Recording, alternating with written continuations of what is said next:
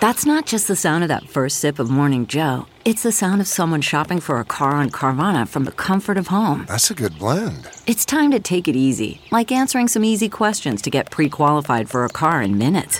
Talk about starting the morning right. Just like customizing your terms so your car fits your budget. Mm-mm-mm. Visit Carvana dot com or download the app to experience car shopping the way it should be. Convenient, comfortable. Ah. This is Merriam-Webster's Word of the Day podcast for Monday, August third. Brought to you by the new Merriam-Webster's Advanced Learners English Dictionary, designed for students and teachers of English as a second language. Learn more at learners dictionary dot com.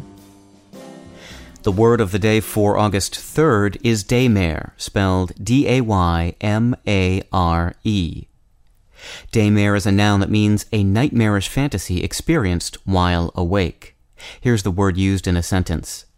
Through therapy, the patient has begun to experience some relief from the daymares she's been having since the traumatic event. Long ago, the word nightmare designated an evil spirit that made its victims feel like they were suffocating in their sleep, prompting the physician-botanist William Turner to introduce a good remedy against the strangling of the nightmare in fifteen sixty-two. By the early seventeen hundreds, the age of reason had arrived.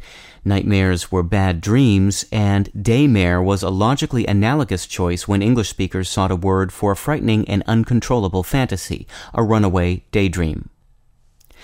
And we've been using daymare figuratively since the eighteen hundreds, when Charles Dickens wrote this in David Copperfield.